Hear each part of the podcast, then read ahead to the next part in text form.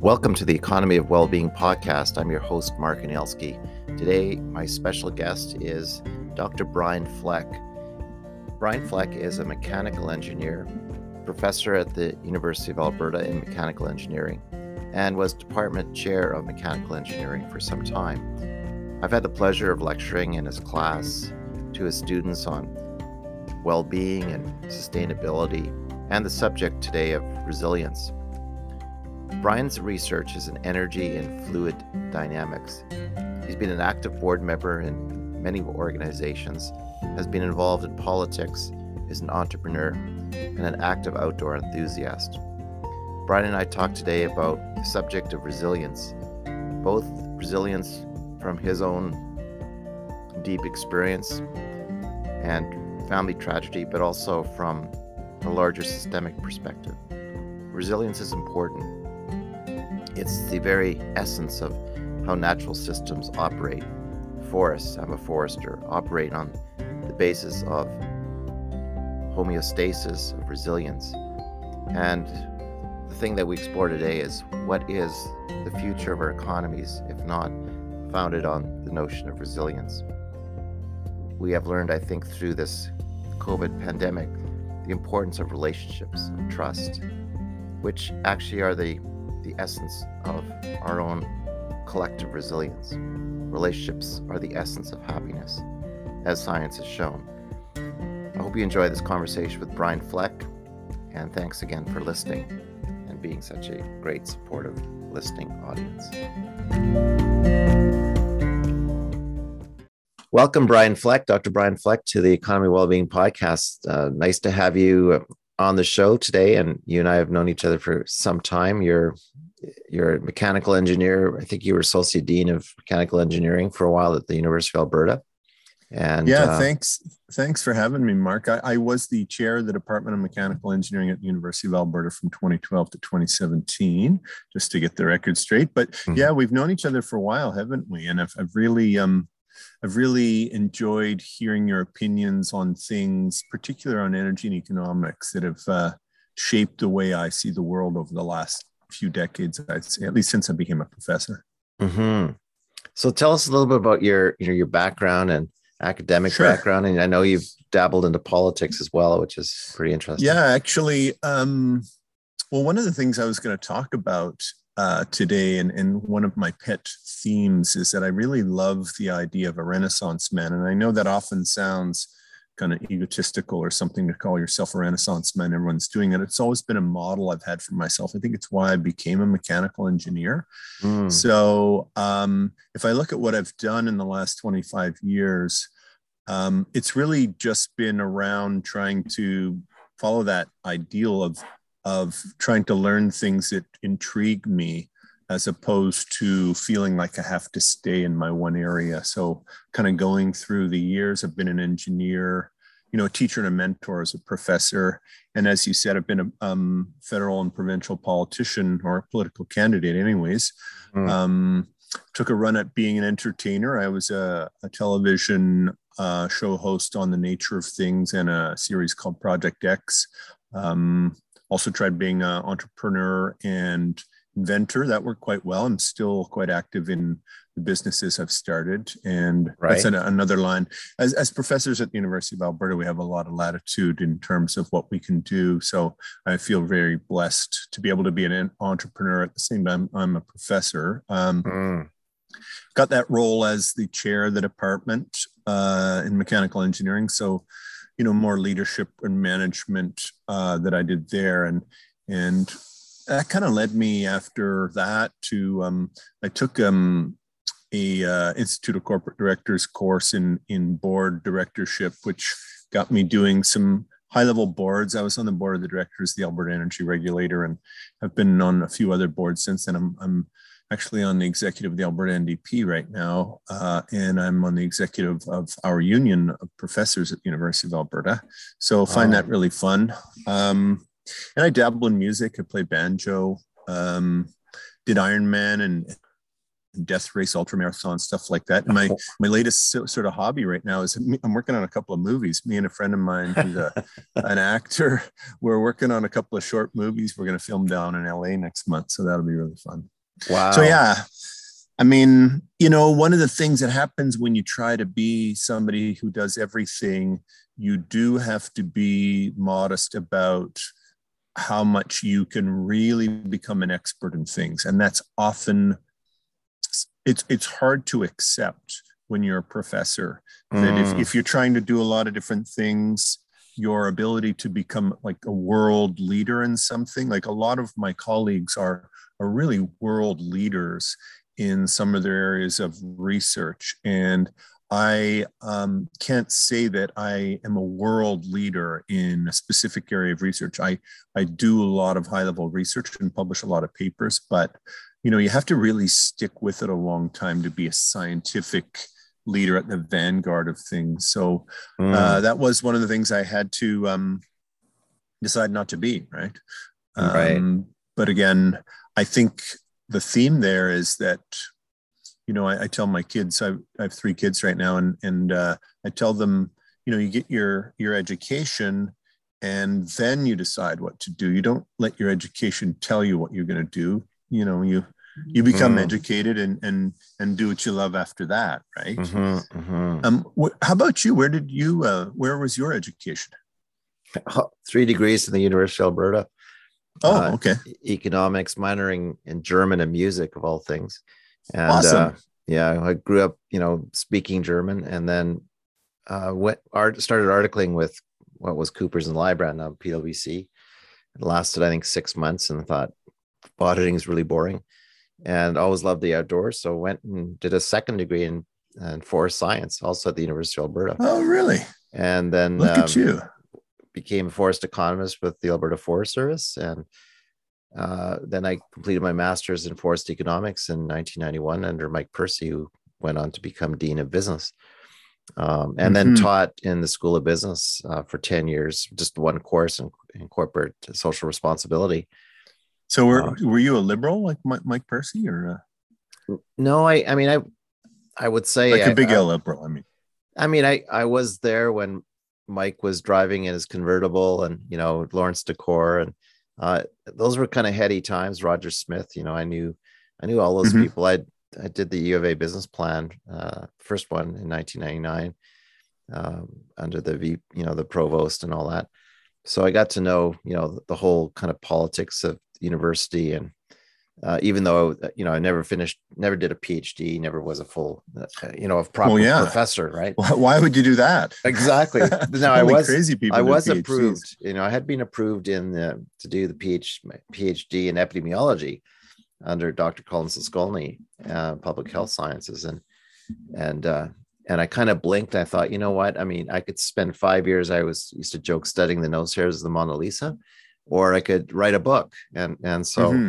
or you know teach students about money and you know yeah the, well, the systems the reason i, I the yeah. reason i asked is because um i figured you were a renaissance man too actually. I am, I uh, and so i, I kind of threw that one to you. I mean you know it's funny um colin uh, specifically uh, was one of the biggest uh, doomers I've ever met, but uh, absolutely a really intelligent guy, and, and and he really let a lot of insight about uh, issues around um, you know the changes happening on our planet and i remember you came and gave a lot of talks to my students in mechanical engineering about mm-hmm. the economics of happiness and and colin was talking about sustainability and climate change and and it, it you really had to be um, have a, a strong backbone back in those days when we were talking about climate change because um, you know that was seen as um, kind of radical uh, 20 right. years ago.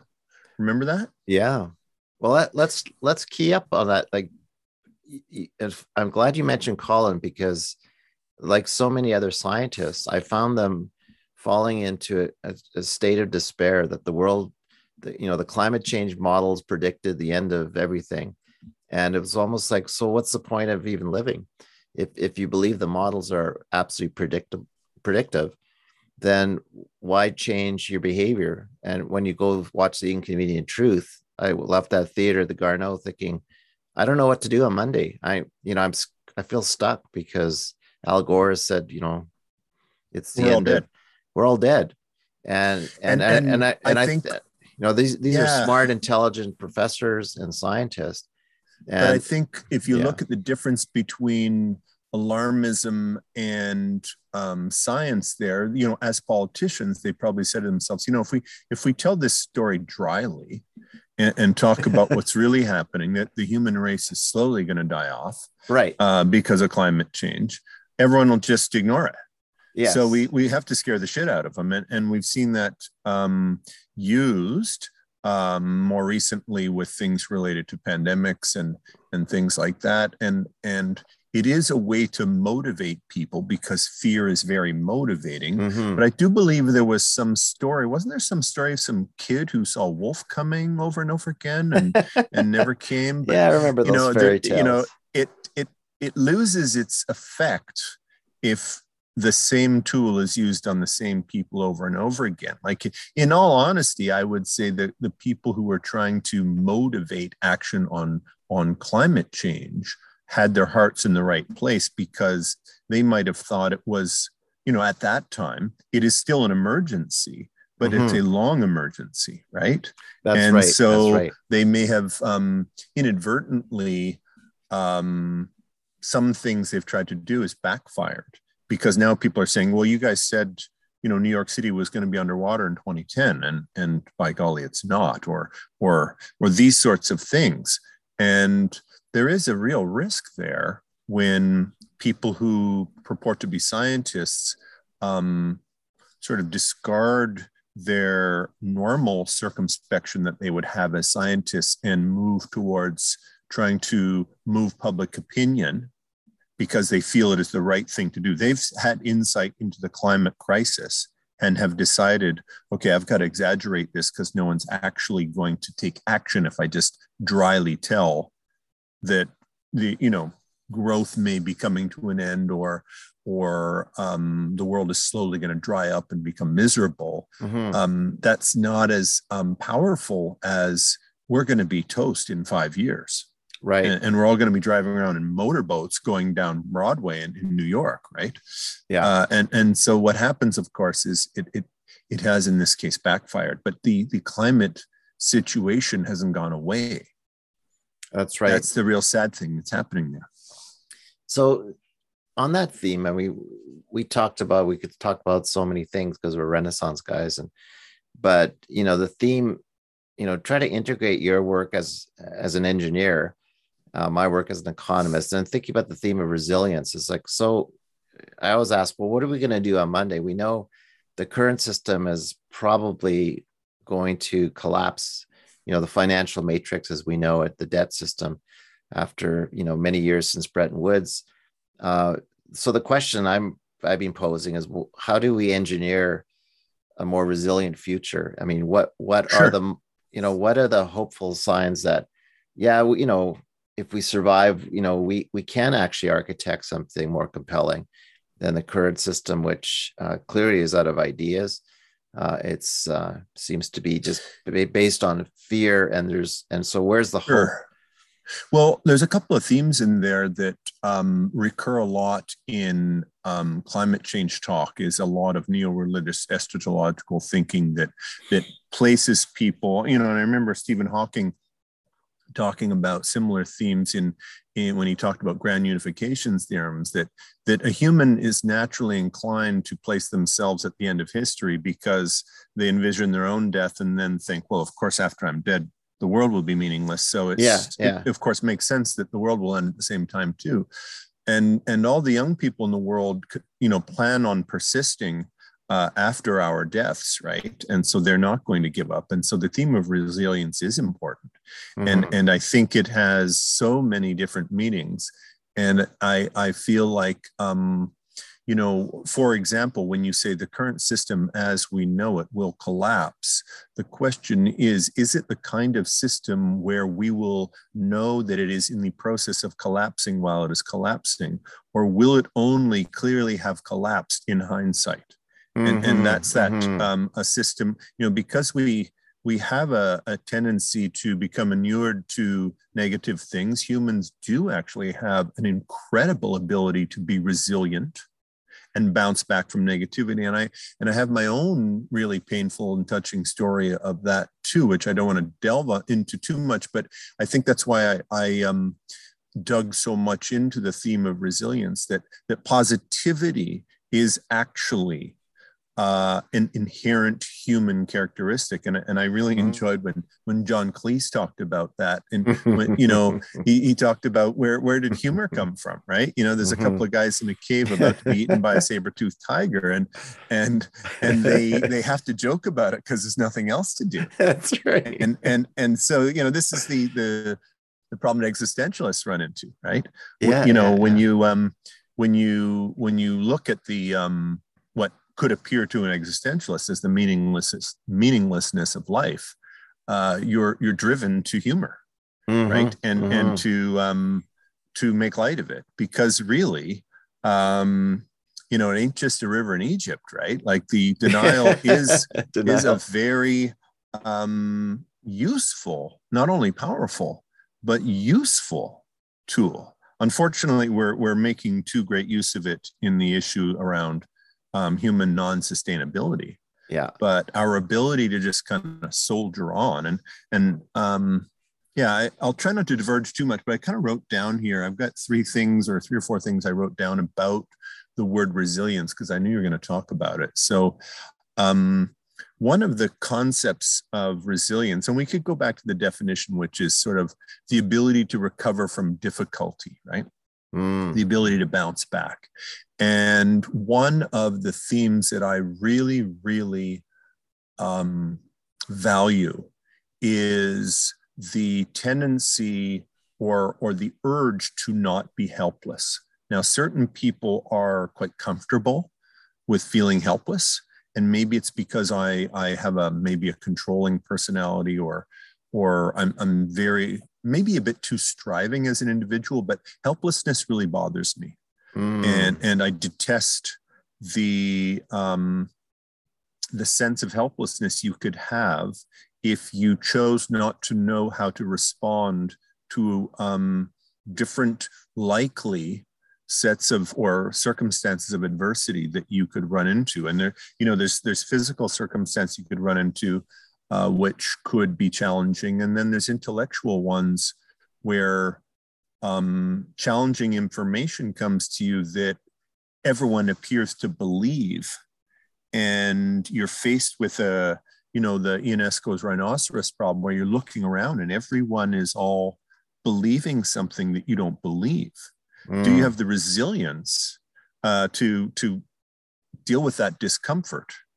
right the discomfort mm. of being an outlier or in the case of um, you know uh, i'm sure everyone you know to use a religious metaphor when uh, noah was out there tapping away building an ark a lot of his neighbors came by and laughed at him right and yeah. and this is what happens to people who um, people like me who have a survival kit in their car yeah you're right? a hunter you're survive you know how to survive yeah so i, I know how to survive I have, too. and i've used the survival kit in my car so many times and i don't know how many people have told me wow it's so handy that you have all of this stuff here uh, you know you pull over somebody's in trouble um because i do do that you know you've got yeah. all of it like you're driving along on a truck and you you you have a whole bunch of stuff in your truck and somebody's wiped out on the side of the road i mean it is fun also to be able to help somebody right yeah, yeah. and you go hey i've got i've got what you need to get out of this situation um, so, you know, for friends of um, my kids who go, why does your dad have all those like power bars in the trunk of his car or whatever? Right? Like, is he nuts? But I, I, I do think that's that's one thing, uh, and and I've noticed that, for example, when it became clear in um, the beginning of 2020 that there was a significant alarming situation happening with the the um, transmission of COVID 19 in the world, a number of people came to me, you know, saying, what are you going to do? You know, you're that guy who's always ready. Like, if this mm. is some terrible big um, pandemic, what are you going to do? As a survivalist, and, yeah. well, not so much a survivalist, just somebody just who's who's got stores of food in his home. I, have got all the stuff I need to fix stuff myself. Yeah, yeah I got a yeah. generator. I got all that stuff, right? Um, and I usually would say, well, what are you going to do? Right. I already kind of have my shit figured out. Yeah. Right. Have Yeah. you got a plan? Like, uh, well, I'm just going to wait until somebody tells me what to do. Right. And, and uh, I have, I do have an experience. Um, do you remember when in the mid 90s when there was that big ice storm in Eastern Ontario? Yeah. Yeah. Um, yeah. The Montreal Ice you know, yeah. Well, I was living in Kingston at the time, and that that ice storm extended to Kingston. It hit really hard around Cornwall and Brockville, um, and it was it only lasted about five days, but that was really eye opening to see how people respond really stupidly to a pretty not so challenging emergency right Mhm. so it was, you know, the, the power was out everywhere and it was really hard to walk around because the ice was so slippery everywhere, right? So there's a lot of down power lines and it's pitch black, right? Mhm. And um, first of all, I, I, you know, the thing that really um, struck me was right away, there's all these down power lines sitting in in wet, you know, puddles and stuff all over the place. And there was just people all over the place kind of poking around uh, these, you know, 10,000 volt wires that are laying around on the ground and stuff like that. It was the first thing. Then everyone's just kind of out um, thinking it's a short term situation and it might be fun, right? Mm. and um, you know, or out driving around when it's pitch black in the city and the roads are, are like polished gloss ice, right? Mm. Um, you know, and at that time it might have been a good idea to just double check you got enough food and and maybe walk to the store and get some stuff and come back, right? Mhm. Mhm. But what really surprised me is um, how people progressively um, just kept on assuming that the that someone else was going to come and unclog the toilet or Mm. get the electricity going. You know, it's freezing outside, and people are in their homes, and the the food in their freezers is going bad, and they don't think to put it out on the the balcony or on the front step where it's cold, right?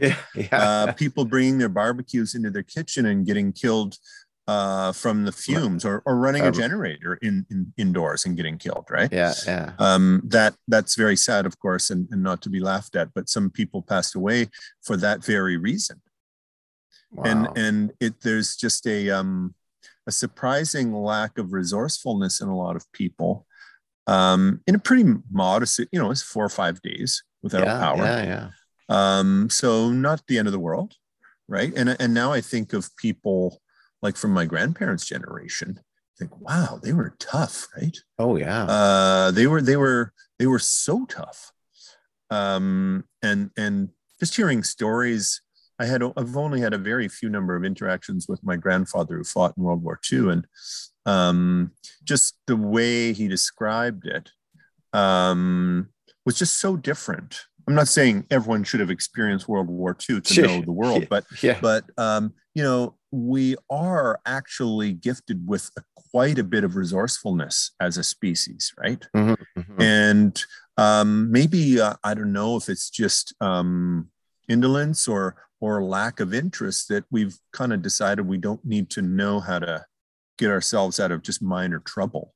Mm. Uh, and and you know you call AMA and uh, you know I had a flat tire a couple of weeks ago and I was fixing it and the guy pulled over and says, "What are you doing there, fixing your flat tire?"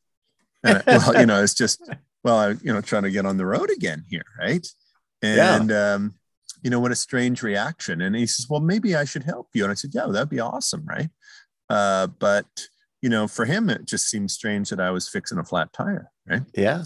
um, and and and I guess the um, the sense that things, you know, re- resilience in terms of just readiness to, you know, take care of yourself, break of, you know, if something at home breaks and it's not too expensive, uh, can you fix it, Mm. right? And and and it, um, I guess as a as a mechanical engineer, I've always uh, had trouble with the strategy of marketing products where you make things impossible to fix, right? Yeah. I, I find, but it is, of course, a strategy, and everybody knows that. And, yeah, yeah. and we know that uh, the right to repair movement is is gaining some momentum, but it can't get the backing of politicians because lobbying, right? Yeah. Of you know uh, companies that just want to sell you something where you simply you're actually voiding the warranty if you try to fix it. Yes, and, and everything's yes, yes. kind of riveted or or glued in place nothing's screwed in place. And and you know good machines good mechanical engineering design Mhm, involves devices that um, are readily maintained. Mhm, you know you open it up and you put the grease you don't throw your wheel away when you need um, a new tire Mhm. right you take the tire off you just replace the tire Yeah. um, so many electronics products now are um, impossible uh, to repair so so if you want to be a resilient person and have stuff that you can repair you kind of have to buy old stuff Yeah. right Yeah. uh, you know, and and you have some of these antiques around in my basement, right? Stuff that I know how to work.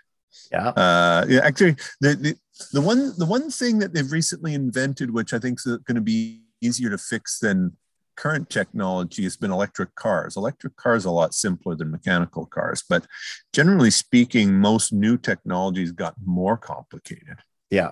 Yeah. right um and yeah that that's kind of you know leads to the other the other part of i think resilience is is about um again thinking about my grandpa how you deal with uh loss Mm. and whether or not um you know his experience uh which was very terrifying and grisly um in Mhm, italy um didn't destroy his life right like i Mhm, um mhm.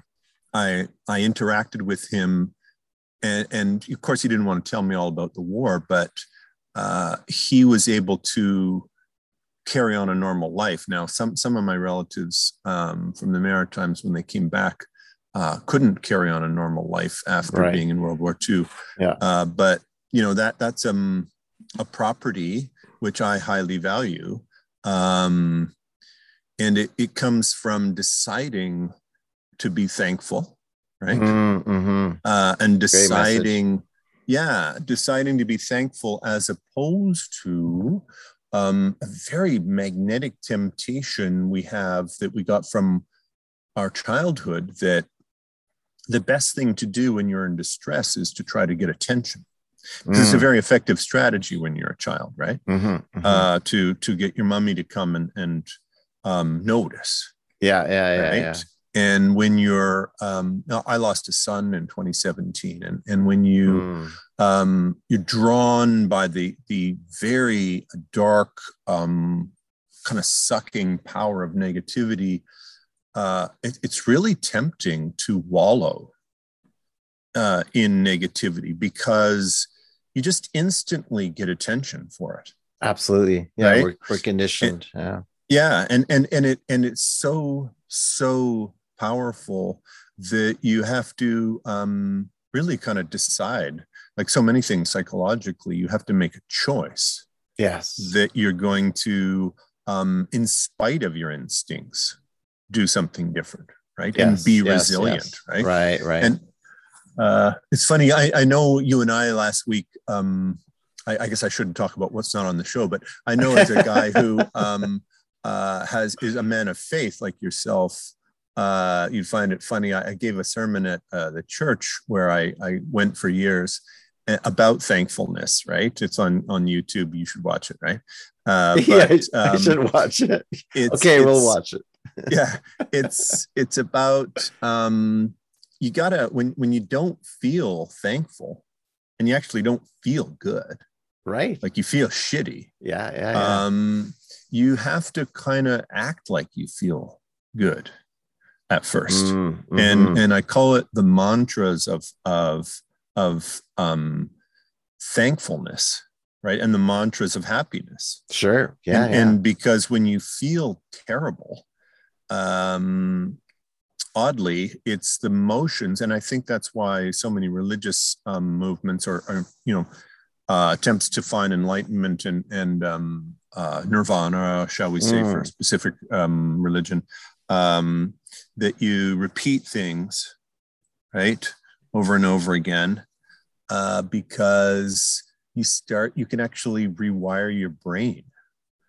Uh, I mm-hmm. found mm-hmm. Uh, when I when I was just um, you know really Sad. burdened yeah burdened by like wondering whether i was going to be able to be happy like mm. if, that was actually possible right uh, or whether i'd permanently crossed the rubicon into kind of a, a desolate life of, of of sadness and and you know the, the, you know there are a lot of times when you're it's like walking by a cliff's edge right you're looking down going wow that's you know it's almost a vertigo feeling like i could i could jump in that that negativity mm-hmm, mm-hmm. because it's just a yawning sucking negativity right mm.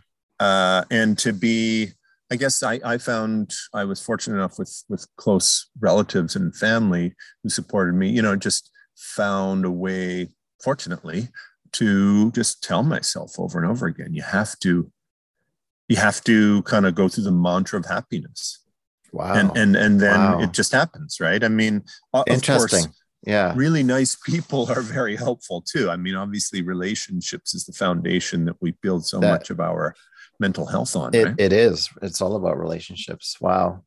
I mean, that's a deeply personal story of resilience. And I mean, losing your son is not, you know, it's impossible to even say anything other than yeah i mean to be empath- I, yeah yeah I, I, and i don't want to be i'm not i'm not going to let that happen where you feel sorry for me right? No no that's uh, and, and and i do appreciate if you do but uh, i'm not fishing no I, what I, I often, you know, I often like, get accused of being callous because i'm not appearing sensitive enough to this oh, okay. pain.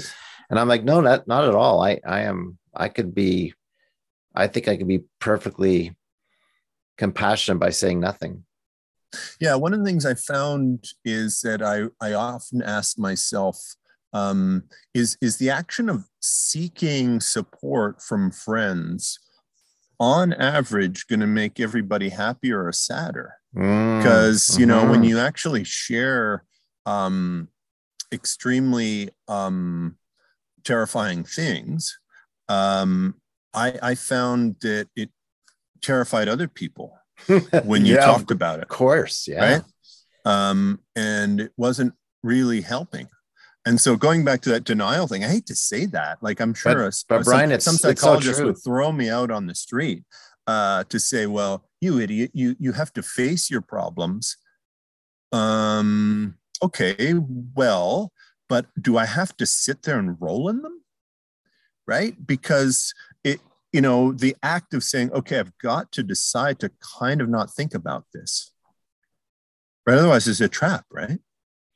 It, I think, I uh, you know, if you just continuously on. look for some kind of um, closure or all that kind of gobbledygook, right? Well, what, one um, thing, one thing I appreciate about you and I, and and some of my other friends is we don't shy away from the the really difficult issues and questions you know yeah, and, and because the truth i mean and it's fair that a lot of people say i it's too much it's too complicated i you know if i talk about the money system which is my of course mantra mm. and my grind you know you know it typically just overwhelms people they they you could just see their brains going you know i got enough to think there's enough on my plate in life to even contemplate what you're talking about um so but it's i always find it rewarding to uh, and I'm actually, I think, probably more predisposed to ADHD and bipolar people because I like their energy. I like their, you know, I like the the the rate at which they think. Uh, and yes, when they're flat, then it's, it's sad. But you know, it's um, but dealing with these really difficult big issues of life mm-hmm. are. Uh, well, if we go further back and, and maybe talk about things that are more in line with what you might talk about more in economics and and I often think about resilience in finances too. And there's a great deal of faith that a lot of people put in a system which they they have this tendency to believe it's this permanent thing, you know, like like I've often mm-hmm. thought of what did somebody growing up in the e- Egyptian empire think where where there had been no change whatsoever for in the entire 2000 years yeah 2000 years they yeah. just must have thought it was part of the earth right that, yeah, that yeah. the pharaoh was literally a god yeah and yeah. that that it was an immovable object right? Well well people think that some of the financial things that are really really new yeah. are are just normal um laws of nature. Yeah. And and and to to say to somebody hey you know like the money that you have in the bank is just um really an agreement with you and society that some of the stuff you've done is credited with some you know electrons show you know yeah, moving yeah. around on a computer chip right? Yeah. Um you know that that that could just as easily not be there. Um and they go oh yeah come on don't don't talk crazy. That'll never happen. Well it, yeah it doesn't uh, happen very often. It's true. But it happens often enough that um humans would be wise to consider that you know it can happen that you go to the bank and there's no money there right? And that's right. good yeah a really yeah. good friend of mine who a professor in mechanical engineering and in my department uh, lived in in belgrade when uh, canadian f-18s were dropping bombs on them. And and um, you know he went through the experience of going to the store and and finding no food there right? Like you go to the store you, and there's nothing to buy. And uh, that, that's not something many of us can even fathom, right? right? Like my, my parents just, you know, were at the end of World War uh, II, like, you know, young children in World War mm, II. Mm-hmm. My grandpa obviously lived it and would have seen the Depression. To, to think, hey, like, don't throw that away. Oh, my grand need that. My Austrian right? grandfather, he I mean he, he, would go down the back alleys and you know, he picks, you know, he was, we, we called him a garbage collector, but he goes, why are they throwing away? It's perfectly fixable.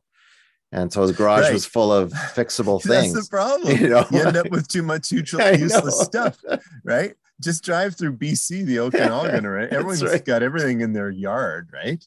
Including a few vehicles. And yeah. I found, you know, I have a house out in the country and, and, um, it is really easy to accumulate stuff. Yeah.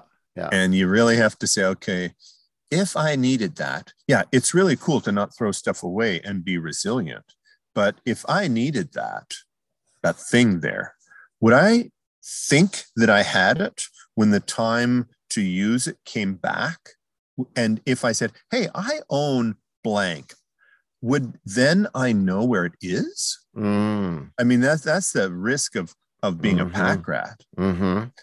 And, I know where it is. yeah, well, I do love to throw things away too, right? Yeah. And just pare things down to the the, the necessities. Um, so maybe I'm talking uh, both sides of my mouth there, but th- th- there's a balance, I guess, right? Yeah, yeah, yeah. So you know the um, that whole business of what might happen to our world if, um, say, like what has happened in a number of countries, um, let's say the government you know, like in Cyprus, they just said, oh, that money you thought was in the bank, the bank needed that actually, so they took it. Thank you. Uh, yeah, you can yeah. still have 75% of it, or you can still have 60%, you know, a bail in, as yeah. it's called. Yeah. Um, I remember talking to a friend, like, you know, what if the banks started doing bail ins on uh, Canadian debt? My friends didn't even know what it was.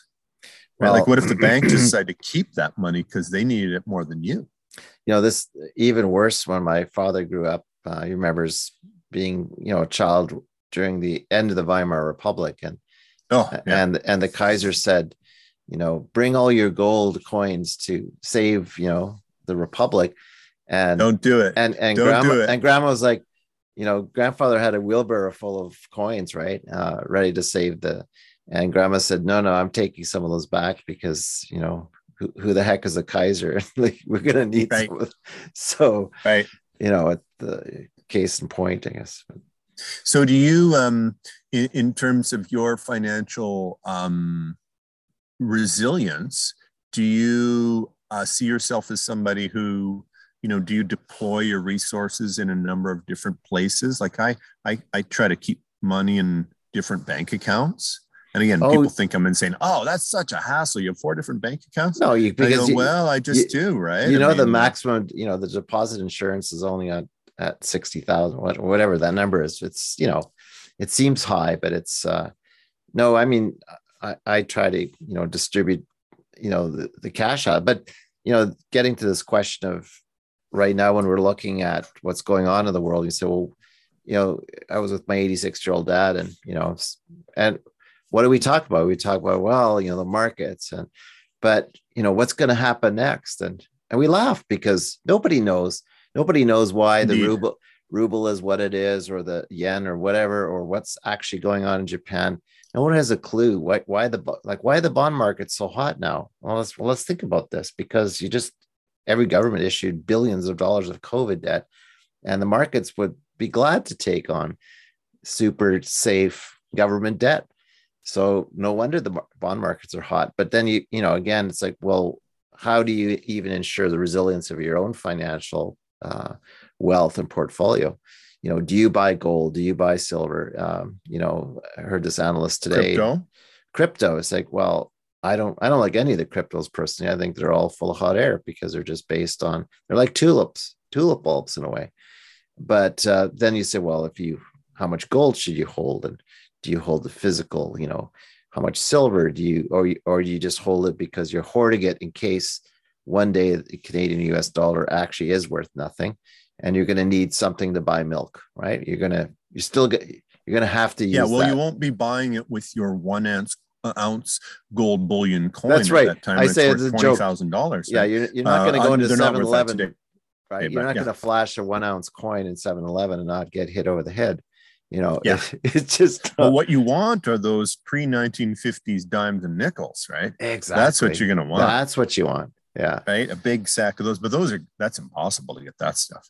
Yeah. Um, but it, but it's but what I think what I come to is, and it, it goes to the John Cleese. You know, God must have a great sense if you believe in Creator, a great sense of humor because it's amazing we we have sustained ourselves as long as we have. Like we we don't have a clue what's going on. Nobody really understands how the economy works, uh, and and things just seem to, you know, go along. And, and yeah, there's wars and there's you know there's crises and you know there's a pandemic and to your point of resilience and and and what I've learned from being a forester is the forest is the perfect model of resilience. That's where you know resilience yes. theory comes out of. And I keep asking, well, what if we mimic the forest in our economic systems or find what would it because a, a forest in alberta we know will ecologically you know it will suffer a catastrophic change you know insects beetles fire uh, because it's a monoculture of lodgepole pine. That's that's just what will happen. Right. And yeah uh, so, I mean that, so, so, i think that's the on. question i'm asking from an engineering perspective is or from a design perspective. If we were because right now I always argue that the debt money system. I heard uh, someone say it was Yanis Varoufakis, the former finance minister yes, of Greece. Yeah, yeah. He said it was a great line. He's going to be in the Toronto Film Festival this weekend. Four hour film on him, right? Documentary, and he says debt. Uh, debt is to capitalism what hell is to Christianity.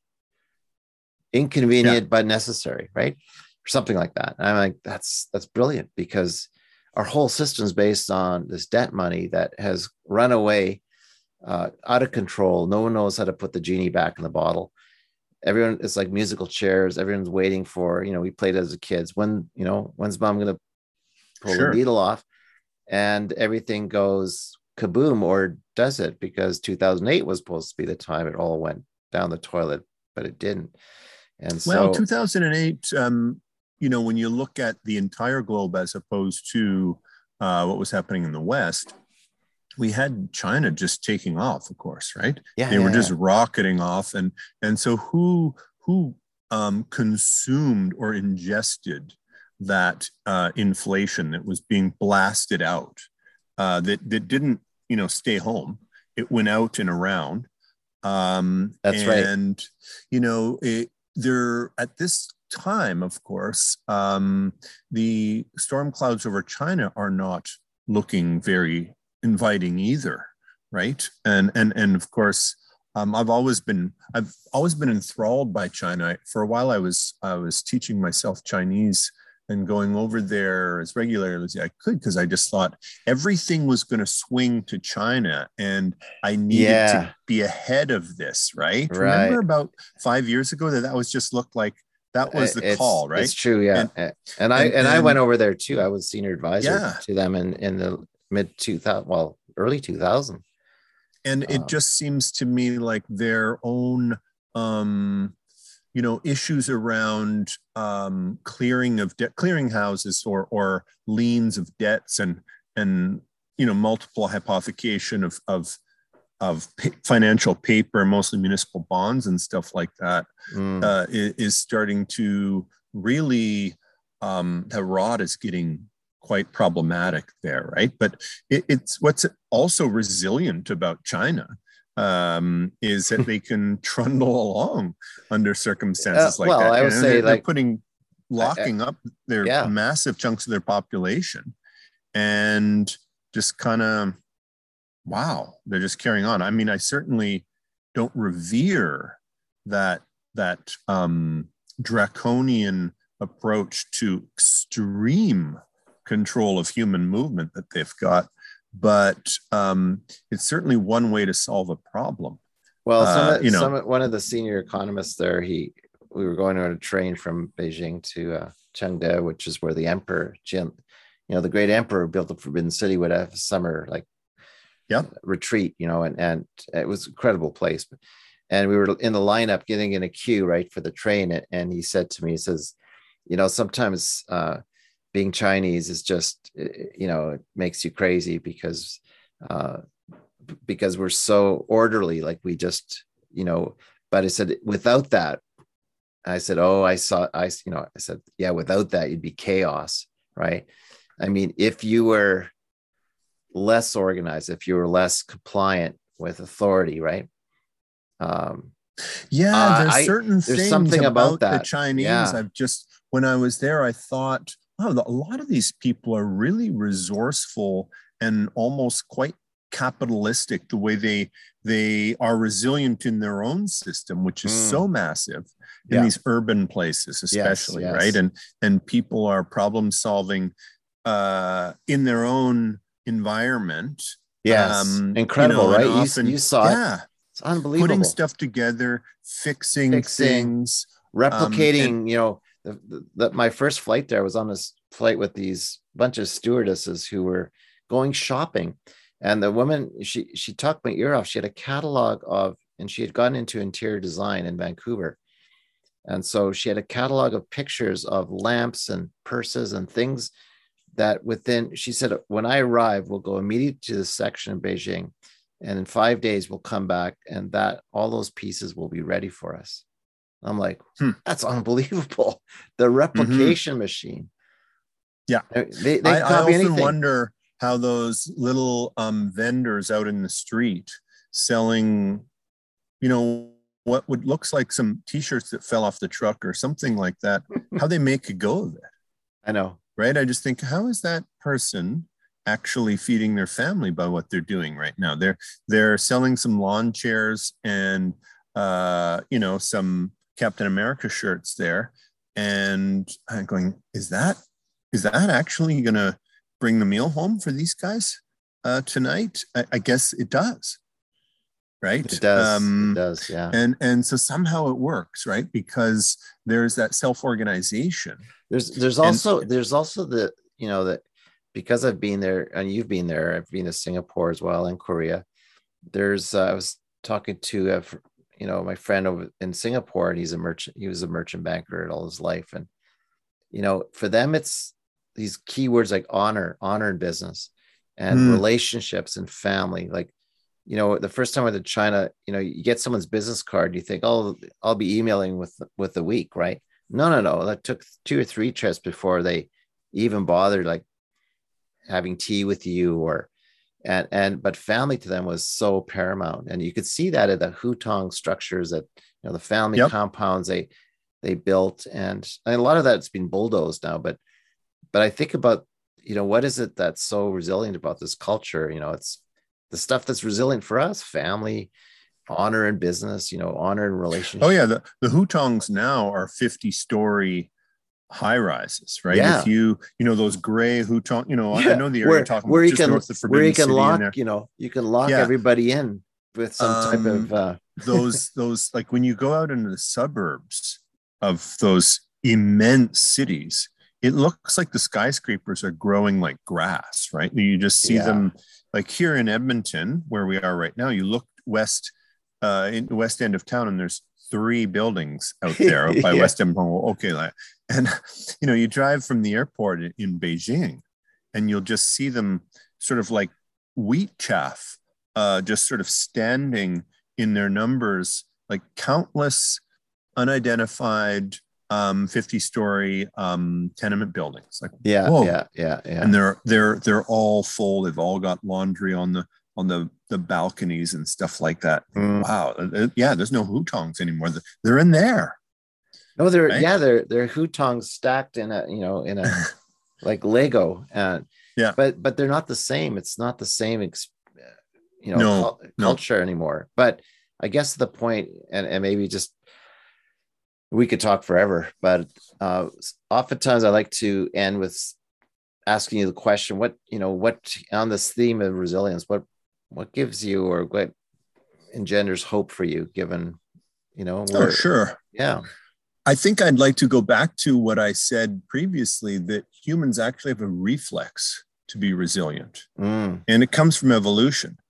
And the you know if the human reflex was just to lay down and mope and and you know beaten by the saber-toothed tiger we wouldn't have got this far right? Only the humans who were resilient were able to survive and pass on their dna to the next generations right? And so we we're simply programmed to survive. Mm, and and one of the reflexes i think that we have which we should all not let the current weird situation with global software monopolies social media cell phones and all this stuff try to supplant what millions of years have taught us is that you need to be around human beings and when when things are not working out you need to find those people who are going to Mm. help you make it work out right? And and i do feel I, I know some people have fewer relationships than others and and that is truly sad. And I, and I think those people who found themselves in a situation with few relationships would be wise to to ask themselves why.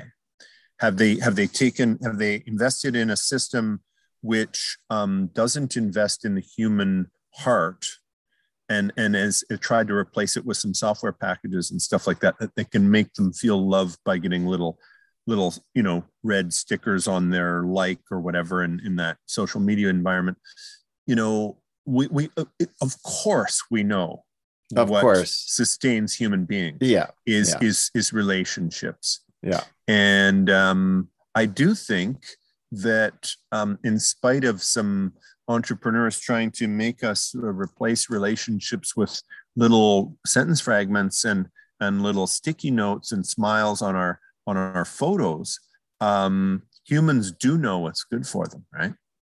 And so Yeah. they do know that that the meat and the the sustain sustaining nourishment of their hearts is the relationships they have with their their other human beings and and i and i feel just in the last little while i've started sensing that with my colleagues at work and stuff that hey you know what we really missed about work was each other wasn't it?